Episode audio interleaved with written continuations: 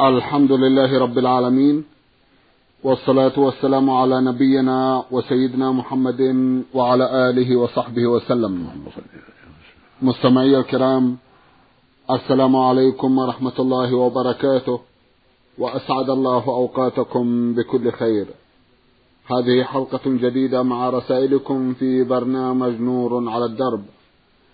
رسائلكم في هذه الحلقة نعرضها على سماحة الشيخ عبد العزيز بن عبد الله بن باز الرئيس العام لإدارات البحوث العلمية والإفتاء والدعوة والإرشاد. مع مطلع هذه الحلقة نرحب بسماحة الشيخ. ونشكر له تفضله بإجابة السادة المستمعين فأهلا وسهلا بالشيخ عبد العزيز. حياكم الله وبارك حياكم الله.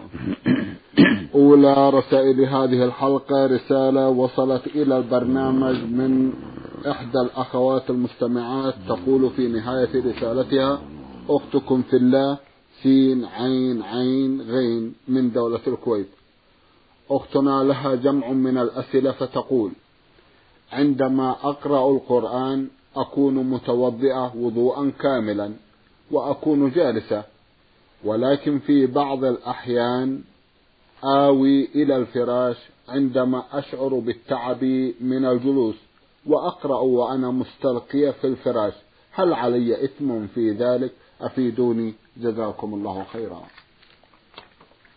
بسم الله الرحمن الرحيم. الحمد لله وصلى الله وسلم على رسول الله وعلى آله وأصحابه ومن اهتدى بهداه. أما بعد فليس هناك مانع من قراءة القرآن قائما وقائدا ومضطجعا كما قال الله جل وعلا في كتابه الكريم الذين يذكرون الله قياما وقعودا وعلى جنوبهم ويدخل في الذكر قراءة القرآن فهو أعظم الذكر. والوضوء لقراءة القرآن أمر مستحب وليس بفرض. فيجوز لمن كان على غير وضوء أن يقرأ القرآن عن ظهر قلب إلا أن يكون جنوبا فإنه لا يقرأ حتى يغتسل.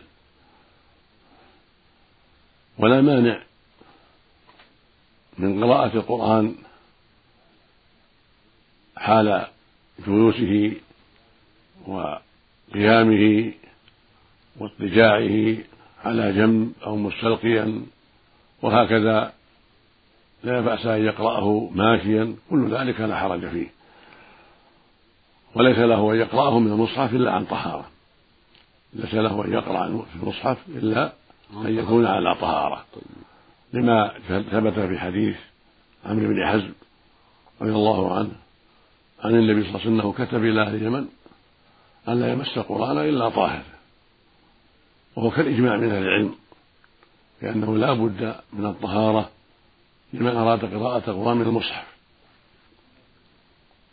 الطهارة الصورة أما الجنوب فلا يقرأ مطلقا حتى يغتسل لا من المصحف ولا عن ظهر قلب.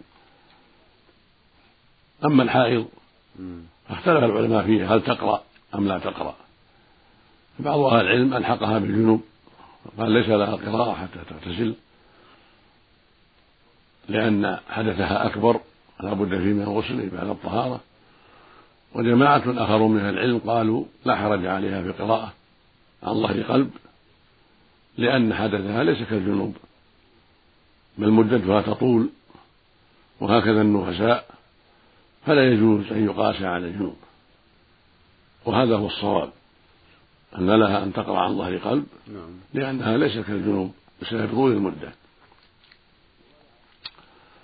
ولها مس القرآن من وراء حال عند الحاجة من وراء حائل. نعم. كالقفازين لمراجعة الآية ونحوها. وفق الله الجميع. نعم. اللهم آمين. جزاكم الله خيرا. تسأل أختنا أيضا وتقول أسأل عن سجدة القرآن الكريم. هل هي سجدة فقط أم هي ركعة كاملة؟ أي فاتحة القرآن وسورة قصيرة وركوع ثم سجود. السجود للتلاوة سجدة فقط. سجدة مجردة. إذا مر على آية السجود سجد. قال الله أكبر وسجد. سجدة واحدة في الأرض. يقول فيها سبحان ربي أعلى سبحان ربي أعلى مثل ما يقول في سجود الصلاة.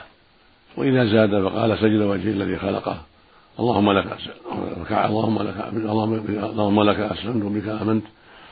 سجد وجهه الذي خلقه وصوره وشق سمعه وبصره. بحوله وقوته تبارك الله احسن الخالقين كان حسنا كما يقال في سجود الصلاة سواء وإذا دعا بدعوات أخرى مع سبحان ربي الاعلى سبحان ربي كل ذلك حسن. والمقصود أنها مثل سجود الصلاة. يقول فيها ما يقول في سجود الصلاة. بارك الله فيك. ومن ذلك أن يقول اللهم لك سجدت وبك آمنت ولك أسلمت سجد وجهه الذي خلقه وصوره وشق سمعه وبصره. بحوله وقوته تبارك الله احسن الخالقين فهذا يقال في سجود الصلاة ويقال في سجود التلاوة ويقال في سجود السهو. كل ذلك لا بأس به. جزاكم الله خيرا. إذا ابتليت المرأة برجل لا يصلي فهل تمتنع عنه؟ أم كيف تتصرف علما بأن لديها جمع من الأطفال وهي صابرة على ذلكم الحال من أجل الأطفال؟ ترك الصلاة من أعظم الكبائر والجرائم إذا كان يقر بوجوبها ويعلم وجوبها ويؤمن به. أما إن كان يجحد وجوبها ولا يؤمن به فهذا كافر عند جميع أهل العلم ولا يجوز للمسلم البقاء معه ولا يحل لها تمكينه من نفسها لأنه كافر مرتد عند جميع العلماء. أما إن كان يتركها تهاونا وكسلا ولكنه يؤمن بأنها حق وأنها فريضة فهذا محل خلاف بين أهل العلم. هل يكفر كفرا أكبر أم يكون كفره كفرا أصغر؟ على قولين لأهل العلم والراجح من القولين أنه يكون كافرا كفرا أكبر لأن الصلاة عمود الإسلام وهي أعظم الأركان بعد الشهادتين. وقد صح عن رسول الله عليه الصلاة والسلام أنه قال العهد الذي بيننا وبينهم الصلاة فمن تركها فقد كفر. خرجه الإمام أحمد وأهل السنن بإسناد صحيح عن بريدة بن حصين رضي الله عنه. وفي صحيح مسلم رحمه الله عن جابر بن عبد الله الأنصاري رضي الله تعالى عنهما عن النبي عليه الصلاة والسلام أنه قال بين الرجل وبين الكفر والشرك ترك الصلاة فهذا يدل على أنه يكون كافرا كفرا أكبر. ولو لم يحدد الوجوب. ولهذا القول أدلة أخرى كلها تدل على أنه كافر كفر أكبر. كفرا أكبر إذا تركها تهاونا. وهو يقر بوجوبها. ومن ذلك ما جاء في الأحاديث الصحيحة. عن النبي صلى الله عليه وسلم أنه قال لما سئل عن الأئمة الذين توجد منهم بعض المعاصي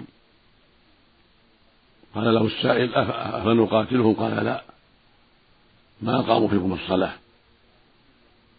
وفي رواية أخرى ما إلا أن تروا كفرا بواحا عندكم من الله فيه برهان. فجعل ترك الصلاة كفرا بواحا يحل مقاتلة ولاة الأمور. فالمقصود أن الواجب على المسلمين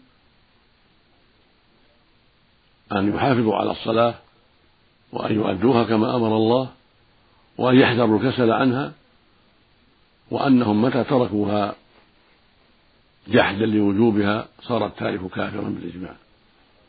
وإن تركها كسلا وتهاونا صار كافرا كفرا أكبر في أصح قولي العلماء.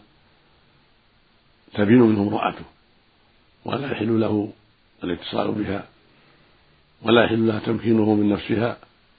حتى يتوب إلى الله من ترك الصلاة. نسأل الله لجميع المسلمين الهداية والتوفيق.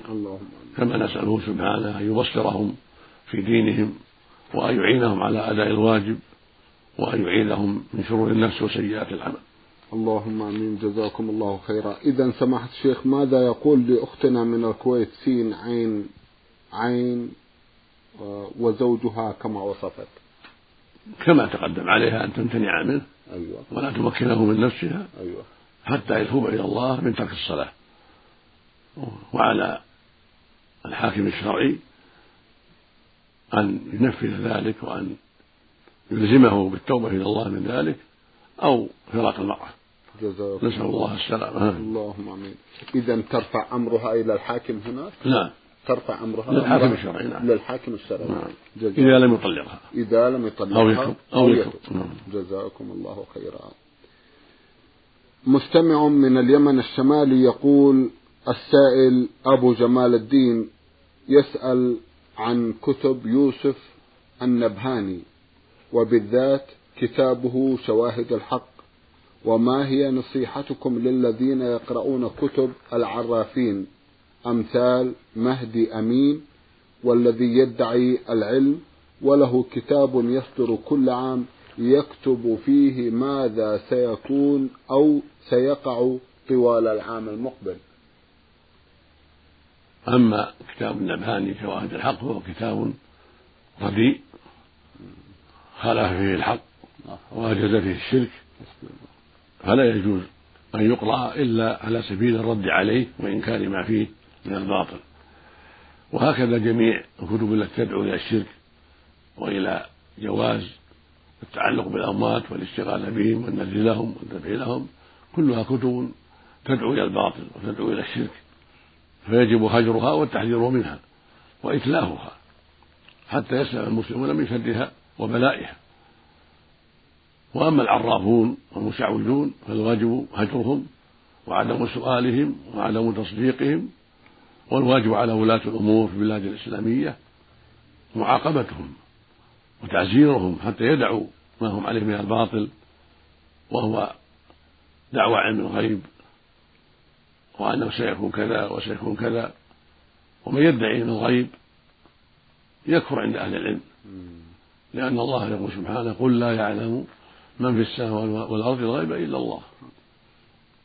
ويقول سبحانه وتعالى أمر النبي صلى الله عليه وسلم يبلغ الناس قل لا أملك نفسي نفعا ولا ضرا إلا ما شاء الله ولو كنت أعلم الغيب لاستكثرت من الخير وما مسني السوء. إن أنا إلا نذير وبشير لقوم يؤمنون. فإذا كان سيد ولد آدم وأفضل خلق الله لا يعلم الغيب وهو محمد عليه الصلاة والسلام فغيره من باب أولى. فالواجب على الدول الإسلامية الإنكار على هؤلاء العرافين والمشعوذين والكهنة وتأديبهم ومن لم يرتد وجب قتله حتى يستريح المسلمون من شره. ومن تاب تاب الله عليه. نسأل الله السلامة. نعم. اللهم آمين. جزاكم الله خيرا. مستمع من العراق الموصل هو عبد الله بن عبد الكريم. يسأل جمعا من الأسئلة في سؤاله الأول يقول هل يجوز الأكل من لحم الذبيحة المنذورة؟ أي إذا نذرت أن أذبح شاة ثم ذبحتها هل يجوز لي الأكل من لحمها؟ هذا فيه تفصيل. فإن كان الناذر نذرها نذر الذبيحة ليذبحها في بيته ويأكل منها هو وأهله وجيرانه أو أقاربه أو غيرهم من أصدقائه ومعارفه فهذا لا بأس. لقول النبي صلى الله عليه وسلم إنما الأعمال بالنيات وإنما لكل امرئ ما نوى. أما إن كان نذرها للفقراء أو أطلق النذر ولم ينوي شيئا فإنها تصرف للفقراء وليس له أن يأكل منها بل النذور تكون للفقراء والمحاويج يذبحها لله سبحانه ثم يوزعها بين الفقراء الذين يعرفهم في بلده أو غيرها وبذلك تبرأ ذمته. مع العلم بأنه لا ينبغي النذر. ولا يشرع للعبد أن ينذر بل ينهى عن ذلك. لقول النبي صلى الله عليه وسلم لا تنذروا فإن النذر لا يرد من قدر الله شيئا وإنما يستخرج به من البخيل. لكن متى نذر طاعة لله؟ وجب عليه الوفاء. كما قال تعالى يوفون بالنذر ويخافون يوما كان شره مستطيرا مدح به عباده الأبرار. وقال النبي صلى الله عليه وسلم من نذر أن يطيع الله فليطعه ومن نذر أن يعصيه فلا يعصه. نعم. جزاكم الله خيرا. يسأل أخونا ويقول ما رأي سماحتكم في القلايد أي كتابة الآيات القرآنية ووضعها في قطعة قماش وتعليقها على جسم الشخص أو تحت الوسادة؟ تعليق بالتمائم ويقال لها الحروز ويقال لها أيضا الجوامع. لا لا يجوز. لأن الرسول لأن الرسول عليه الصلاة والسلام قال من تعلق تميمة فلا أتم الله له. ومن تعلق ودع فلا ودع الله له. وقال من تعلق تميمة فقد أشرك. وقال إن الرقى والتمائم والتولى شرك. هذه الأحاديث وما جاء في معناها تدل على منع التمائم. ولا يجوز تعليقها على المريض. ولا على الطفل ولا جعلها تحت الوسائد كل ذلك لا يجوز لأنه من عمل الجاهلية ولأنه يسبب تعلق القلوب بهذه القلائد وصرف صرفها عن الله عز وجل. ولأنه أيضا يفضي إلى التعلق بها والاعتقاد فيها وأنها تصرف عنه البلاء. وكل شيء بيد الله لا بيده ليس بيد التمائم شيء. بل هو بل الله هو النافع والضار وهو الحافظ لعباده وهو مسبب الأسباب. فلا يجوز للمسلم أن يتعاطى شيئا من الأسباب التي يظن أنها أسباب إلا بإذن الشرع كالقراءة على المريض والتداوي بالأدوية المباحة. هذه أذن فيها الشرع. أما التمائم فلم يأذن فيها الشرع. تعليقها على الأمراء والأطفال هذه لم يأذن فيها الشرع بل نهى عنها من الأسباب التي سبق ذكرها. واختلف أهل العلم فيما يتعلق بالتمائم التي تكون من القرآن أو من الدعوات المباحة. هل تجوز أم لا؟ والصواب أنها لا تجوز. لأمرين. أحدهما أن الأدلة الدالة على منع التمايل مطلقة عامة ليس فيها استثناء. بخلاف الرقى فإنه يجوز منها ما ليس فيه شرك. لقوله صلى الله عليه وسلم لا بأس بالرقى ما لم تكن شركا. فقوله صلى الله عليه وسلم إن الرقى والتمايم والتولى شرك هذا عام. لكن جاءت الأحاديث باستثناء الرقى التي ليس فيها بأس. وهي ما يكون من القرآن أو من الدعوات الطيبة هذا لا بأس بها. لقوله صلى الله عليه وسلم لا بأس بالرقى. ما لم تكن شركا ولأنه رقى ورقي عليه الصلاة والسلام. فلا بأس بذلك. أما التمائم فلم يأتي فيها استثناء فتبقى على العموم والمنع. وهكذا التولة وهي نوع من السحر يتعاطاها النساء وتسمى الصرف والعطف. صرف الرجل عن زوجته إلى غيرها أو عطفه عليها دون غيرها وهو من السحر وهذا منكر لا يجوز؟ بل من المحرمات الشركية سواء كان الصرف أو العطف كلها كله سواء. كله ممنوع كله من السحر ولا يجوز. وأما التمائم التي من العظام أو من الودع أو من شعر الذئب أو من حيوانات أخرى كل هذه كلها محرمة لا تجوز وليس فيها نزاع بل هي ممنوعة وإنما النزاع الخلاف فيما إذا كانت التمائم من القرآن أو من دعوات معلومة لا بأس بها فهذه هي محل الخلاف. والصواب أنها ممنوعة أيضا لما تقدم من كون الأحاديث عامة نعم. في منع التمائم ولم يستثن الرسول منها شيئا عليه الصلاة والسلام. ولأمر ثاني وهو سد الذرائع التي تفضي إلى الشرك. فإنها متى سمح بالتمائم التي من القرآن أو الدعوات المباحة التبس الأمر. وعلقت هذه وهذه ولم يتميز الممنوع من الجائز. وقد جاءت الشريعة بسد الذرائع والنهي عن وسائل الشرك كلها. فوجب منع التمائم كلها لهذين المعنيين والسببين عموم الأدلة وسد الذرائع. وذكر بعض أهل العلم مانعا ثالثا نعم.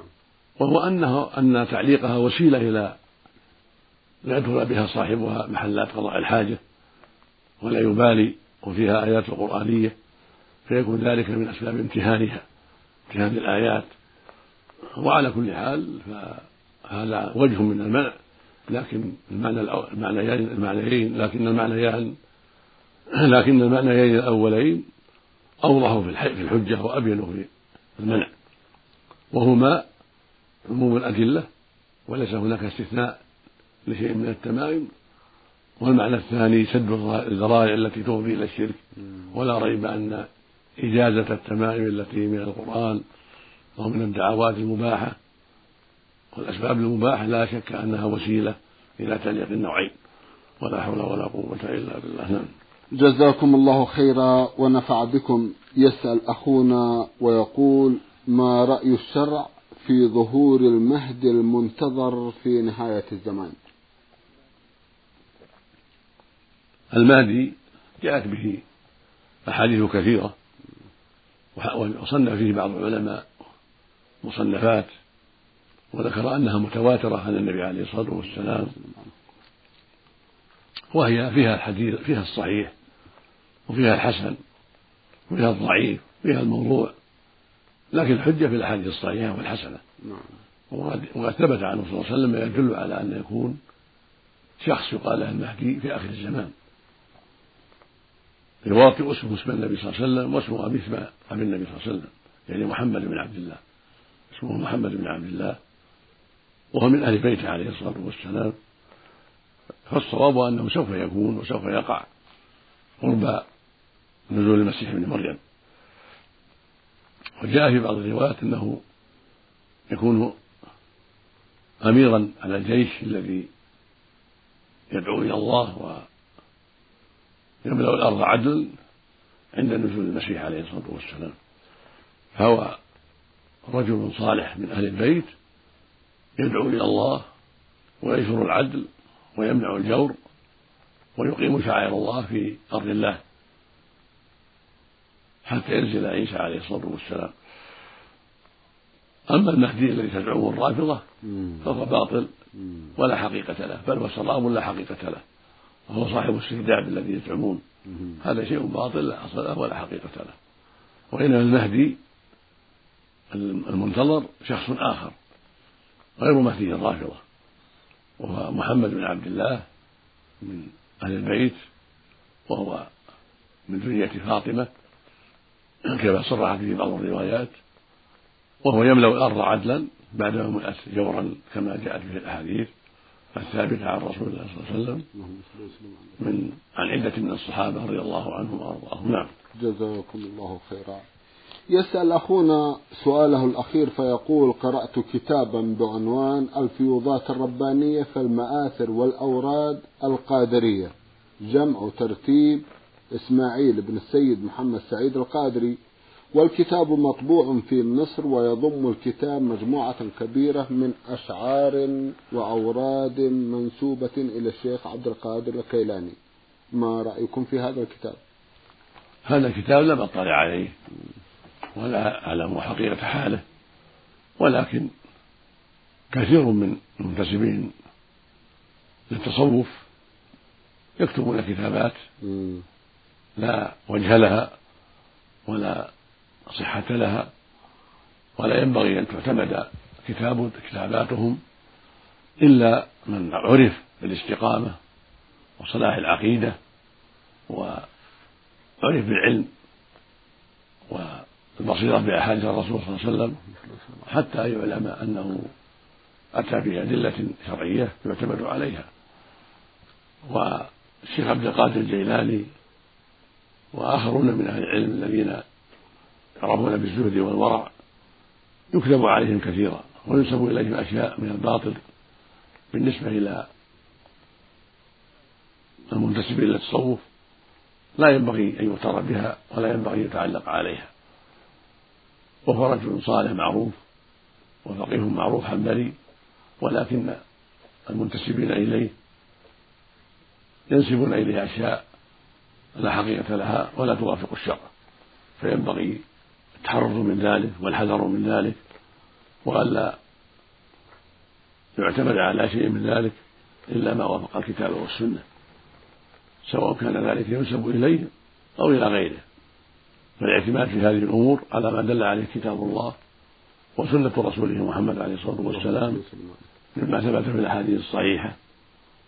ولا يجوز المسلم أن يعتمد على قول فلان أو رأي فلان مما ينسبه الناس إلى فلان أو فلان من الأئمة المعروفين أو غيرهم. بل يعرض ذلك كله على الكتاب والسنة. فما وافقهما أو أحدهما قبل وما لا فلا. كما قال الله عز وجل يا أيها الذين آمنوا أطيعوا الله وأطيعوا الرسول وأولي الأمر منكم فإن تنازعتم في شيء فردوه إلى الله والرسول. إن كنتم تؤمنون بالله واليوم الآخر ذلك خير وأحسن تأويلا. فالواجب رد ما يتنازع به الناس ورد ما يرويه الناس عن الأئمة الأربعة أو غيرهم أو عن الأوزاعي أو عن إسحاق بن راهوية أو عن من دونهم أو عن الشيخ عبد القادر الجيلاني أو الجنيد أو سليمان الداراني أو فلان أو فلان. كل ذلك يجب أن يرد إلى الكتاب والسنة وألا يقبل على علاته بمجرد النسبة بل يجب أن تعرض أقوال الناس وآراء الناس على الميزان العازل. على كلام الله عز وجل وما صح عن رسوله محمد عليه الصلاة والسلام. هذا هو الميزان عند أهل العلم والإيمان. فما وافقهما أو أحدهما فهو الحق وما خالفهما فهو الباطل. والله المستعان. نعم. الله المستعان. جزاكم الله خيرا. من جيزان المدرسة المتوسطة والثانوية المستمع أخونا حمود محمد علي هزازي.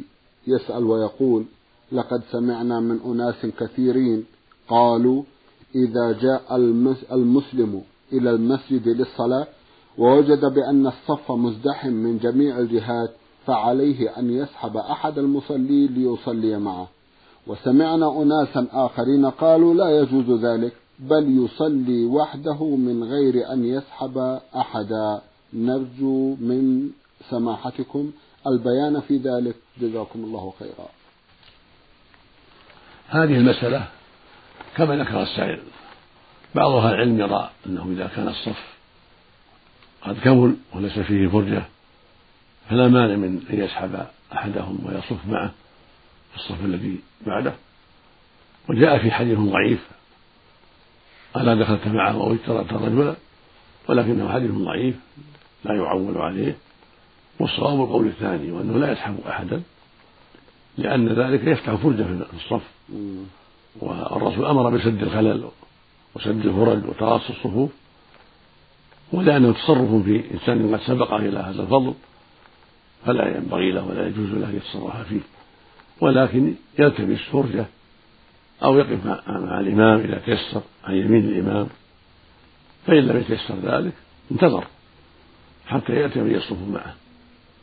فإن انتهت الصلاة ولم يأتي أحد صلى وحده. لقول النبي صلى الله عليه وسلم لا صلاة لمنفرد خلف الصف. ولأنه صلى الله عليه وسلم رأى رجل يصلي خلف الصف خلف الصف وحده فأمره أن يعيد الصلاة. ولما صف أبو بكر رضي الله عنه خلف الصف حين الركوع أخبره النبي صلى الله عليه وسلم بعد ذلك ألا يعود إلى ذلك. قال ذلك الله حرصا ولا تعود. فلا يجوز أن يصف وحده بل يصبر حتى يأتي من يصف معه أو يجد فرجة في الصف أو يقف عن يمين الإمام إذا تيسر ذلك. فإن فاتت الصلاة ولم يتيسر له أحد فإنه يصلي وحده وهو معذور وله أجر الجماعة. لأنه ترك الدخول معه لعذر شرعي فيكون له أجر الجماعة كالمريض ونحوه الذي لم يتيسر له الصلاة في الجماعة. جزاكم الله خيرا. سماحة الشيخ في الختام أتوجه لكم بالشكر الجزيل بعد شكر الله سبحانه وتعالى على تفضلكم بإجابة السادة المستمعين. وآمل أن يتجدد اللقاء وأنتم على خير. اللهم مستمعي الكرام كان لقاؤكم هذا مع سماحة الشيخ عبد العزيز بن عبد الله بن باز. الرئيس العام لإدارات البحوث العلمية والإفتاء والدعوة والإرشاد. شكرا لمتابعتكم وإلى الملتقى وسلام الله عليكم ورحمته وبركاته.